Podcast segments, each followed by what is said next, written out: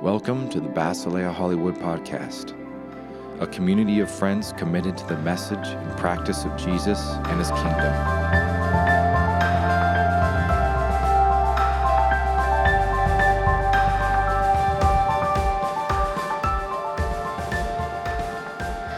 So, talking about the creativity of God, and we read that last, I need my notes, I forgot them. I'm looking through these worship charts saying, this isn't quite right. We read the creation story, and the last part of the creation story is the creation of humans, man and woman. And I read this book recently called Eve by Paul Young. It's kind of written for young adults, but there's just some really beautiful creative license that he takes with the creation story. And it's funny because, guys, I don't remember if you remember, last week the projectors were rendering everything purple. So last night I thought, I think it's going to be fixed. And I made this presentation last night because I was like, I think we're going to get to look at some imagery. But it was cool because when I've been planning for this, I'm teaching, so you probably have to go. But say hi to everybody, and then I'm going to, oh, she's purple, like the projectors were purple. There's a connection. She's thinking about it. So I had been planning this for several weeks and had done a lot of work on imagery and stuff, but it was kind of taking away from the other aspects of how creative we are and how creative God is. So because I thought the projectors were going to be broken, I started to lean on literature. And so we're going to get a little bit more of that and on storytelling and testimony. So Alicia's going to come up and read a small excerpt from this book called Eve. And the main character is Lily, and she shows up basically almost, she's on the brink of death. And she shows up to this place where they're healing her, and it's taking such a long time, and she's in and out of consciousness. And in between these times while she's healing, she is told that she's going to witness creation happen. And she thinks she's going crazy, basically, because she's like, this is so weird. How could I witness creation? So this is the piece of the text. So this is not biblical. It's fiction, but it's a creative way to describe this kind of making of man. So Alicia's going to read a little. And you can close your eyes if that feels better or whatever to help you imagine. Interesting. Seems these hallucinations might persuade you of things you don't already believe. Experience is a force not easily discounted.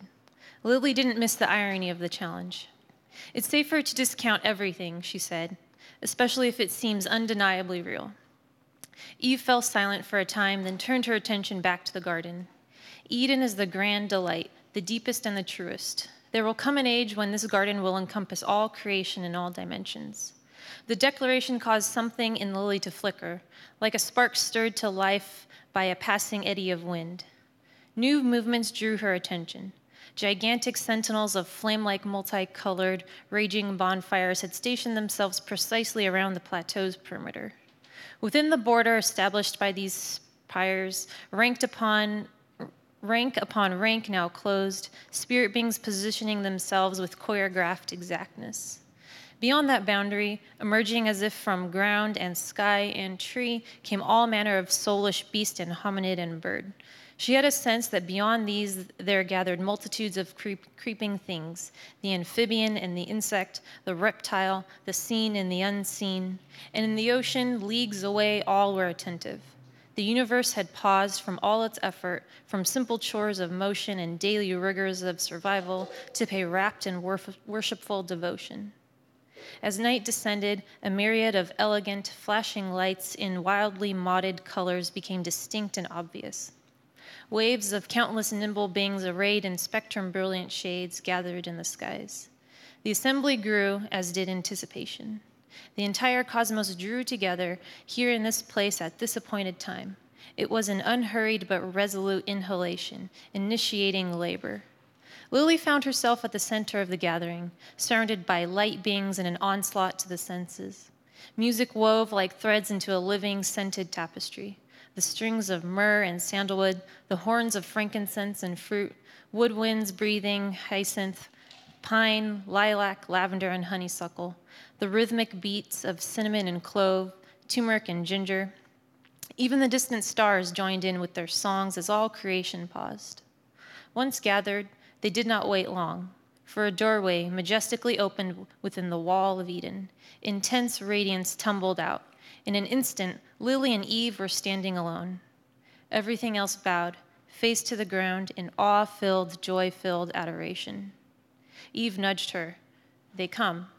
But Lily could only stare at the approaching blaze. It was a whirlwind of blazing sardius reds with living emerald greens set in the brilliance of spinning jasper, coalescing until from its center a single personage emerged, a human being. "Who's that man?" she whispered. Not just a man, eternal man, who is everlasting God, Adonai. A man is God? But Eve didn't explain. Eternal man seemed to dance, dressed in white robes of light.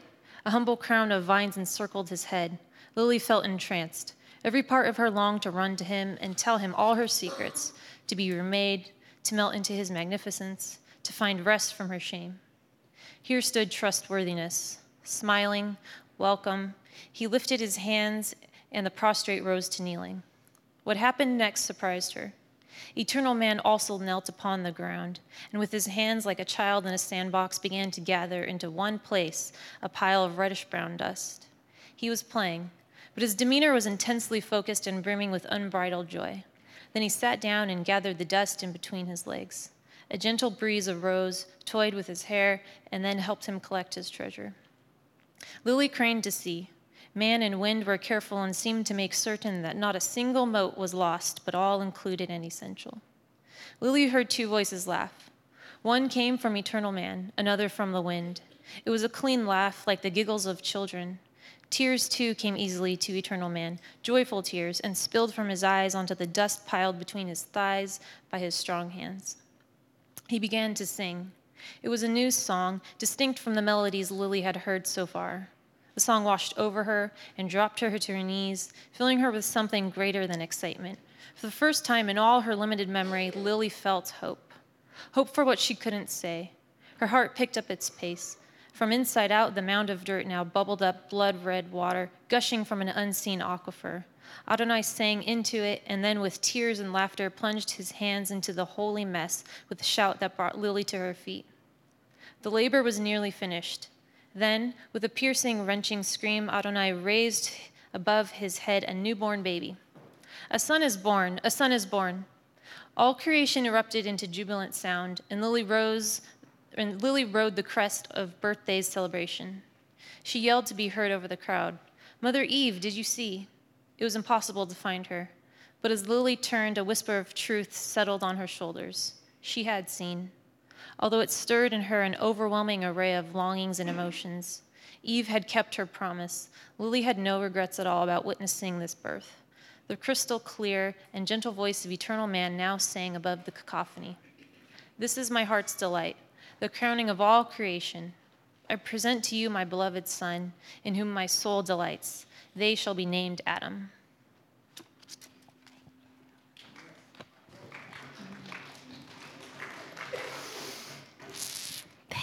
Alicia.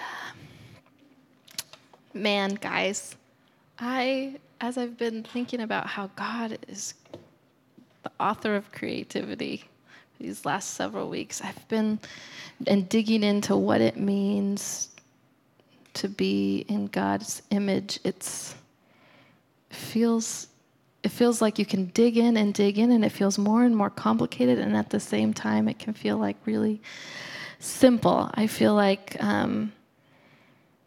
today we're not, like, I'm not going to do any kind of talk about if this is literal or if this is poetry or if this is symbolism or if it's somewhere in between all of those.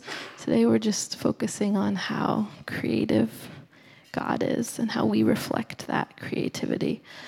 Yes.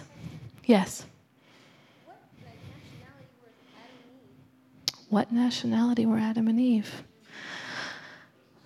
I mean, it doesn't say, but I don't want to say the wrong thing, but probably not white.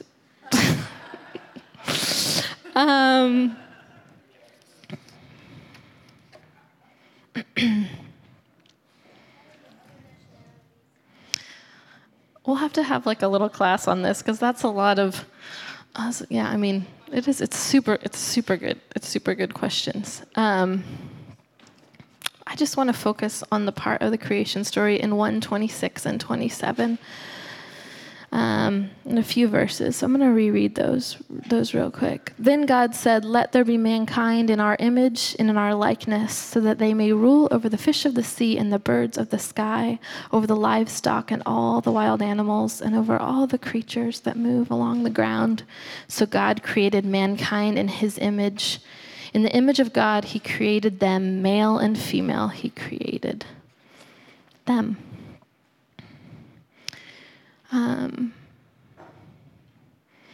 What does Imago Dei mean, the image of God? What do we think that means? I feel like we're a small enough group. I'll probably open it up for some, but I'm going to say a few things. Imago Dei, or likeness, is kind of about maybe like a shadow of God. This is a shadow of Lucia's. She took that picture of herself. Just you could see her curly hair, and there's like, you've seen her, so you kind of like know her. But there's just like we are made in God's image, in his likeness. And we're distinct from all the other creatures. We bear his image, and it's multifaceted and layered. We hear in John 24 that God is spirit. Every human possesses spiritual aptitudes and capacities.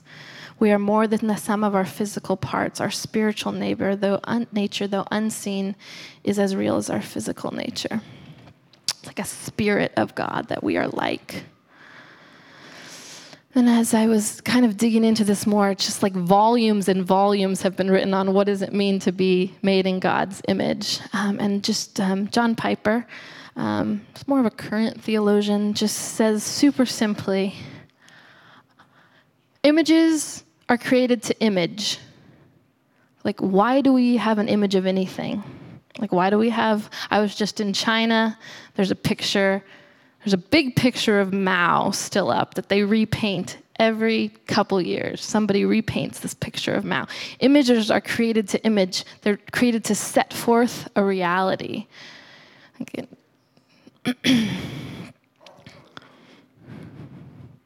China. And he says, why did God create man? To show God.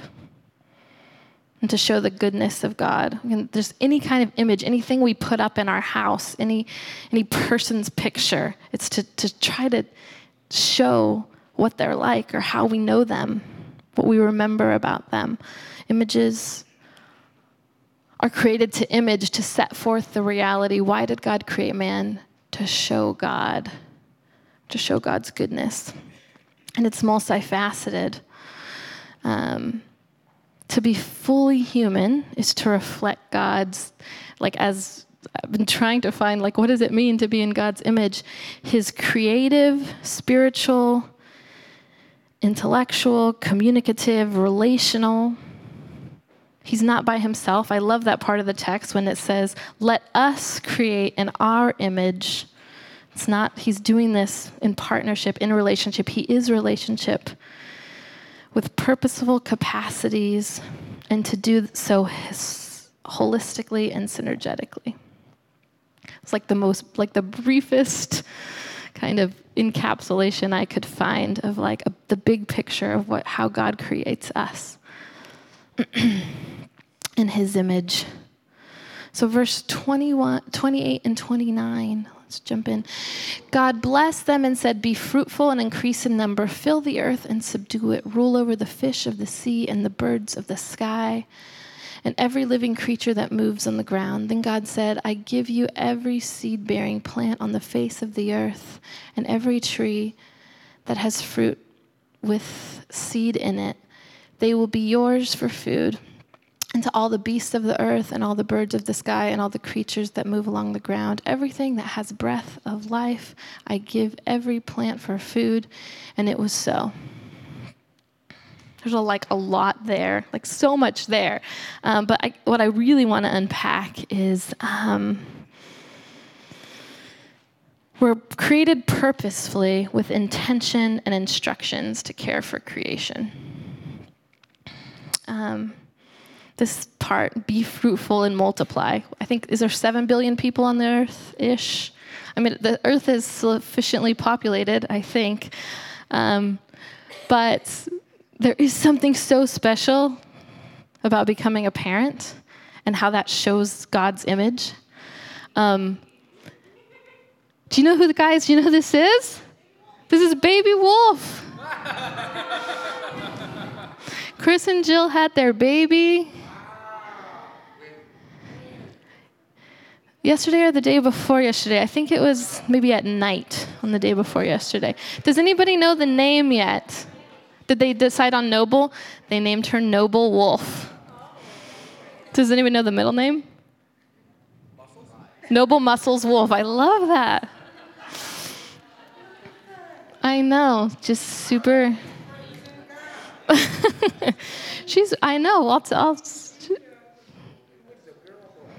Girl. Noble.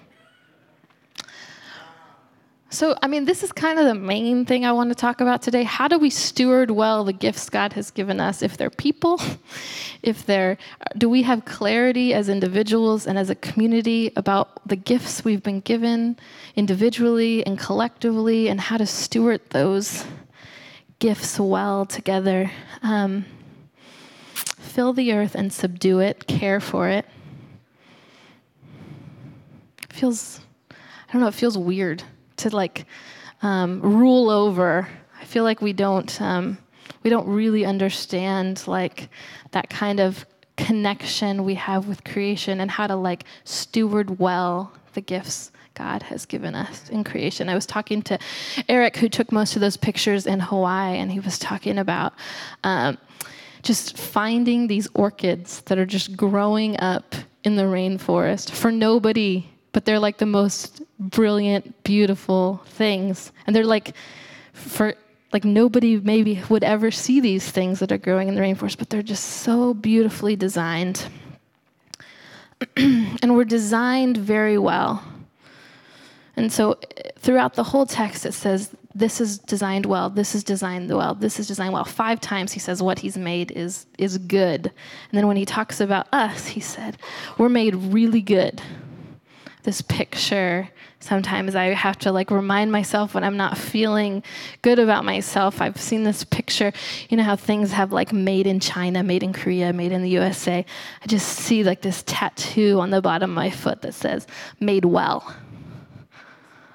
Yeah, I'm just we are made well. And I think there's something so precious in, I put this picture up because the other day we were in Folia, Danae's very creative venture. And Lucia and Noah and I and Stephanie and... Yeah, we were having a family date, and Lucia was just saying to him, nice to meet you. Nice to meet you. And I heard this podcast recently where this guy was talking about Buddhist folks and how when they are bowing to each other, they're recognizing past. It's that spiritual thing that I talked about at the beginning, that we are more than the sum of our parts. And they bow to each other because they're bowing to the divine spark that they see in people. And I don't think they have the whole picture of Jesus. But there's something so important we can learn from them. When we I want to teach Lucia, when you say nice to meet you, you're looking past and saying God made you well. How do we always be doing that with every single person we encounter? And when it doesn't feel like God made them well, actually. Yeah. How do we look past and just see people how God sees them, as a created and loved son or daughter? And so I realized this kind of first part of Genesis is just the beginning of creation, and very, very quickly things go awry, and we have sin, and the world starts kind of falling apart, basically. But Jesus comes to reverse the curse. That's like a tricky thing. Jesus comes to reverse the curse. Reverse the curse. And he says, when he starts his ministry, the kingdom of heaven has come near. The kingdom of heaven is coming in me. Paul says it really clearly in Ephesians 2. Is anybody? Jeremy, will you read Ephesians? Is that too small? Will you read Ephesians 2 for me?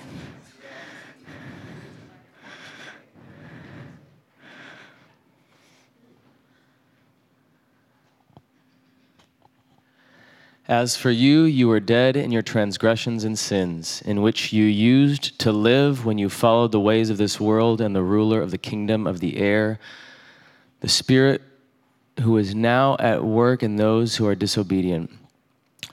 All of us also lived among them at one time, gratifying the cravings of our flesh and following its desires and thoughts. Like the rest, we were by nature deserving of wrath, but because of his great love for us, God, who is rich in mercy, made us alive with Christ, even when we were dead in transgressions.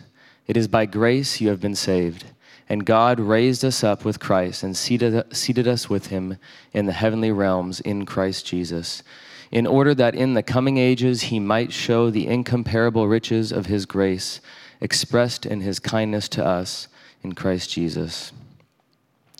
For it is by grace you have been saved, through faith, and this is not from yourselves. It is the gift of God, not by works, so that no one can boast. For we are God's handiwork, created in Christ Jesus to do good works, which God prepared in advance for us to do. Thank you. This is the word of the Lord. Yeah.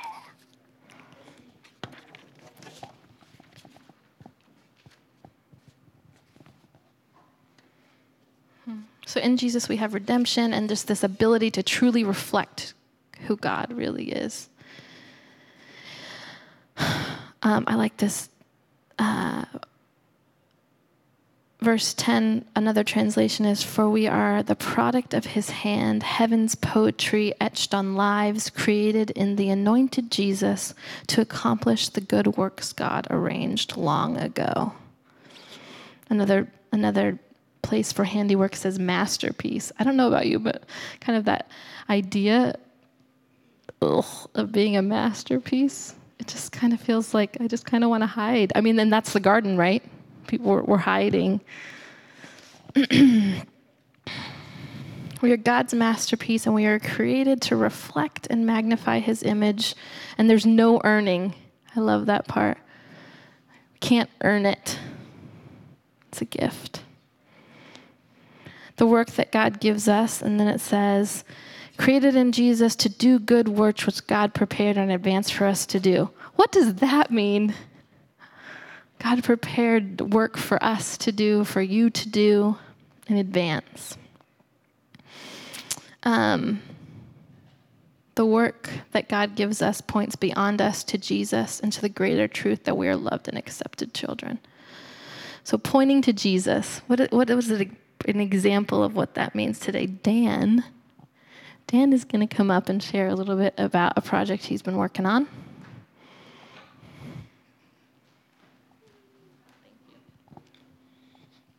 Thanks, Suze. So last week, Suze came to me and said, can you talk about your journey of how you came to view yourself as creative? And I said, oh, crap, because I'm still very much in that process. I want to share a little of that story with you. And honestly, standing before you guys in this community, I look at Danae and the project you're doing. I look at Jeremy and the musician that he and his brother are. I look at Lainey. There's so many really creative people in here. And I think creative in the way that I used to falsely always think of creative, where you always operate in this inspiration all the time, and it just flows out of you.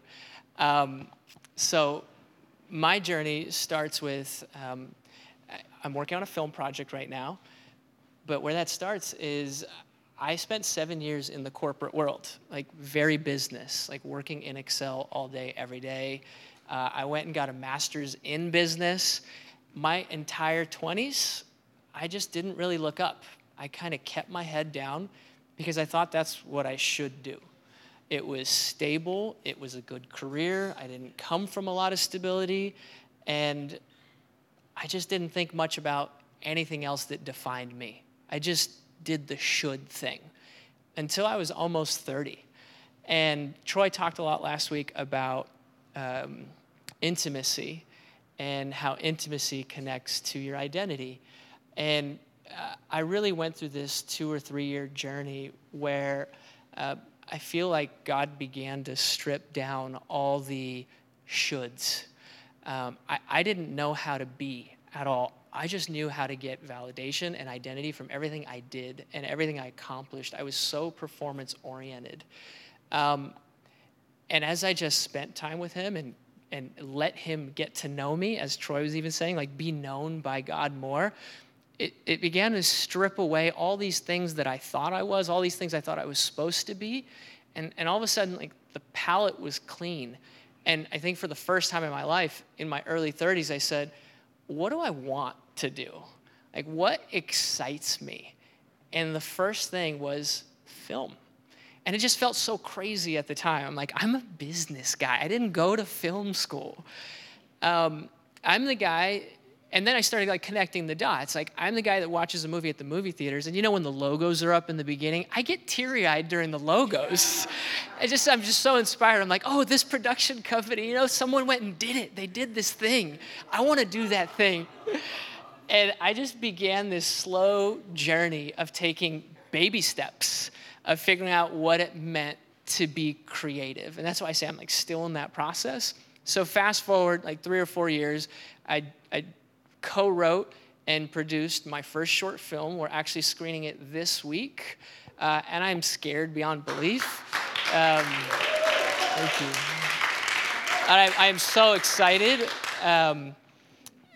It hasn't been an easy process. I've questioned myself every step of the way. I've compared myself to other people every step of the way. And I've just learned so much about what it means to be that little mini creator. It means just showing up every day saying, okay, my heart desires this thing, and I'm just gonna walk in that direction every day and co-create with you, whatever that looks like. And we have a product now. And the story, just really quick, it's heavy. It's called, it's Modern Slave. It's a 15-minute short film, and the like one-sentence like log line, as they say, I'll put certain emphasis on some words. A young girl coerced into sex trafficking must escape the emotional cage her Romeo pimp has trapped her in before she loses what hope remains to live and dream. And the question we're posing is, how can the cage door be open, but yet this beautiful bird does not fly away? And it's not a redemptive story. I'll tell you right now. I'll spoil the end for you. She does not get away. Because the reality in most of these situations is they don't get away. And how can God be in that when I really want to tell redemptive stories? Well, I believe God shines his light in the dark. And creating something beautiful that might open someone's eyes, that's getting an opportunity to co-create. That's getting an opportunity to shine a light and do it in a cinematic, like non-after-school special type of way is the hope. And it's a proof of concept. We're going to try to use it to go to festivals and raise money for a feature-length version that we're writing as we speak to. So, yeah. Thanks.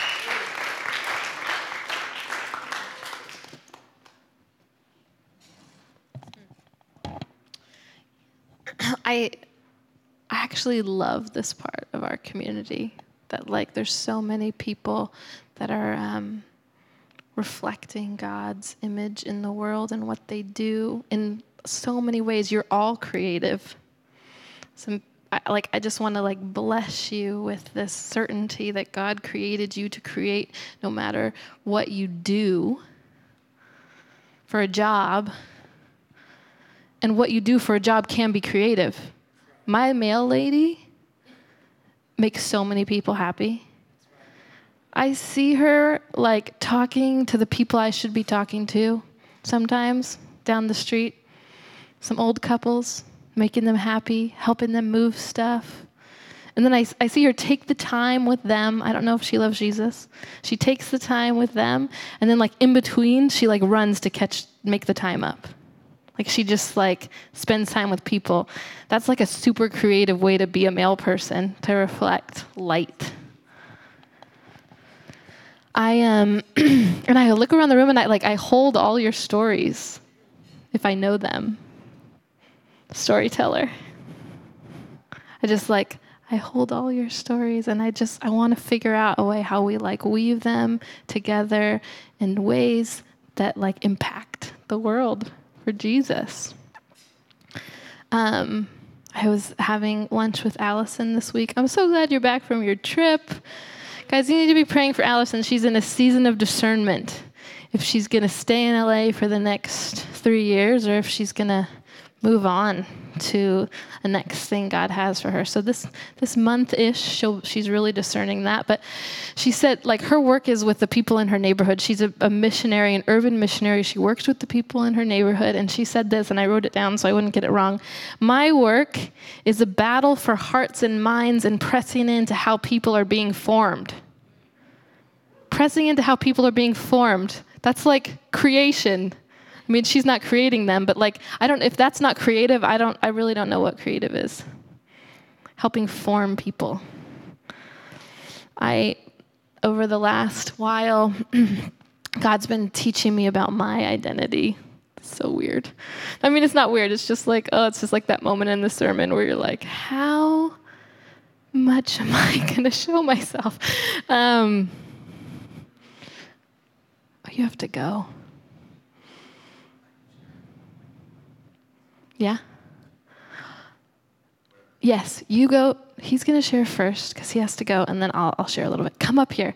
Jaws is going to read a little section from The Great Divorce. We were talking about this at Spitz last week, and just a beautiful example of what it means to be in love with the light and that to be our thing, our muse.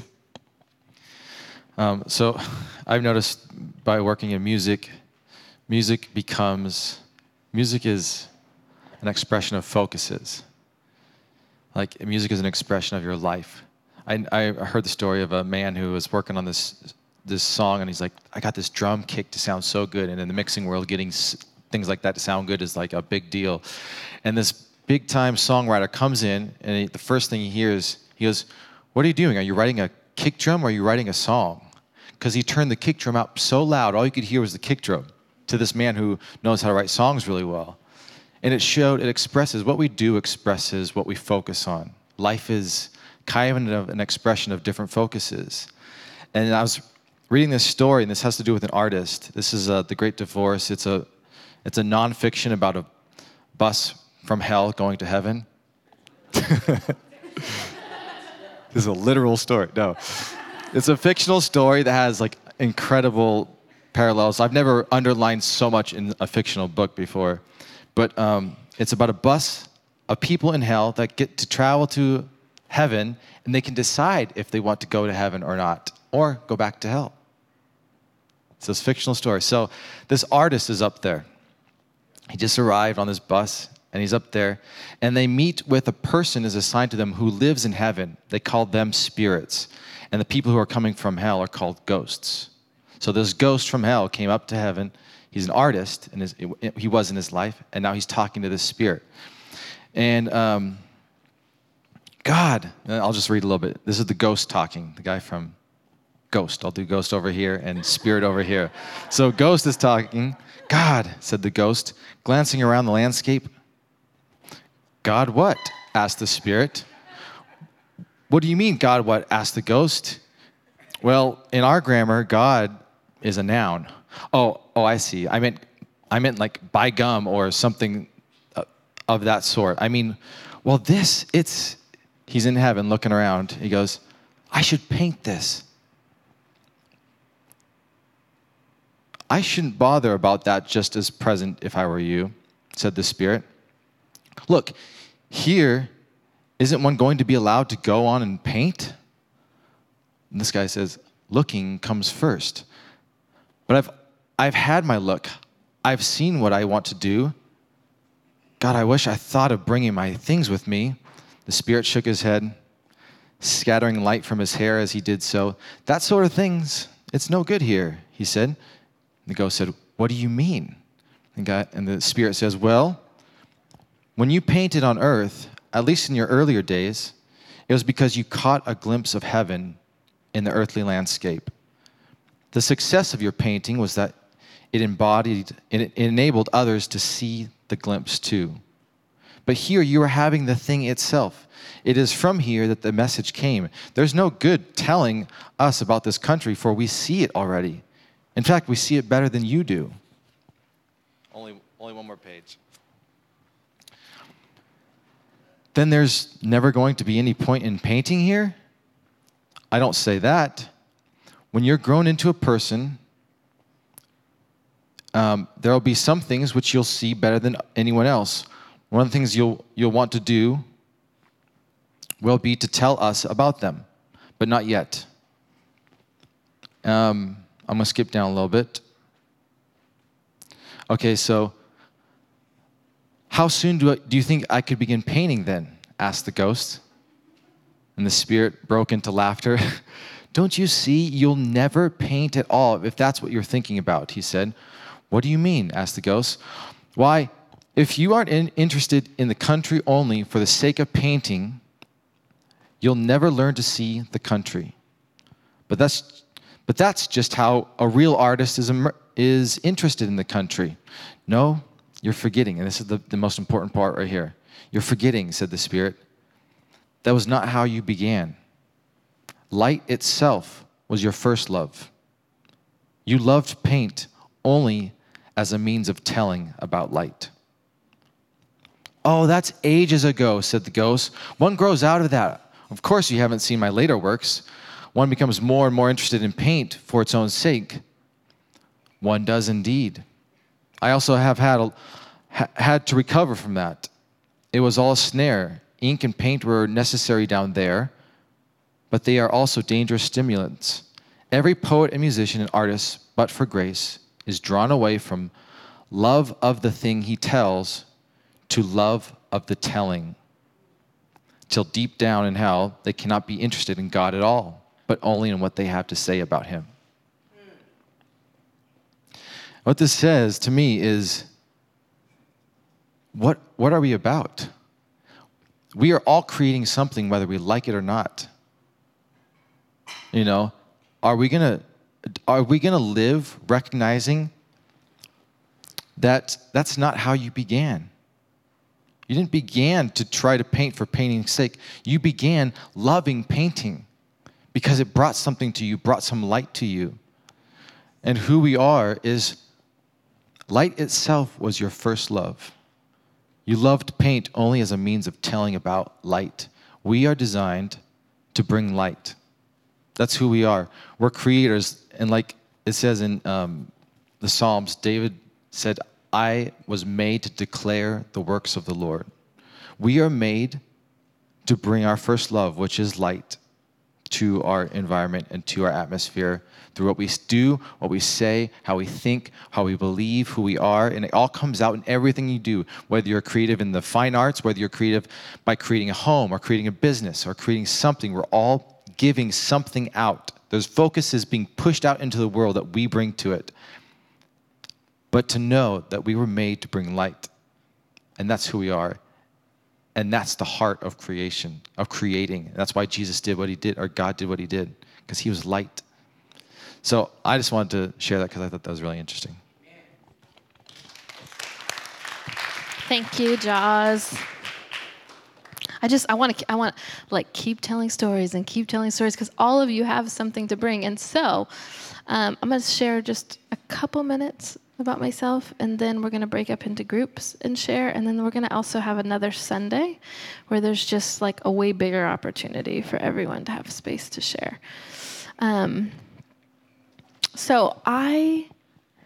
This idea of shoulds and kind of the journey of like what you think you should do, and then like I journeyed down that path when I thought I was going to be, I worked at a homeless shelter for a few years, and it was good, and I learned a lot.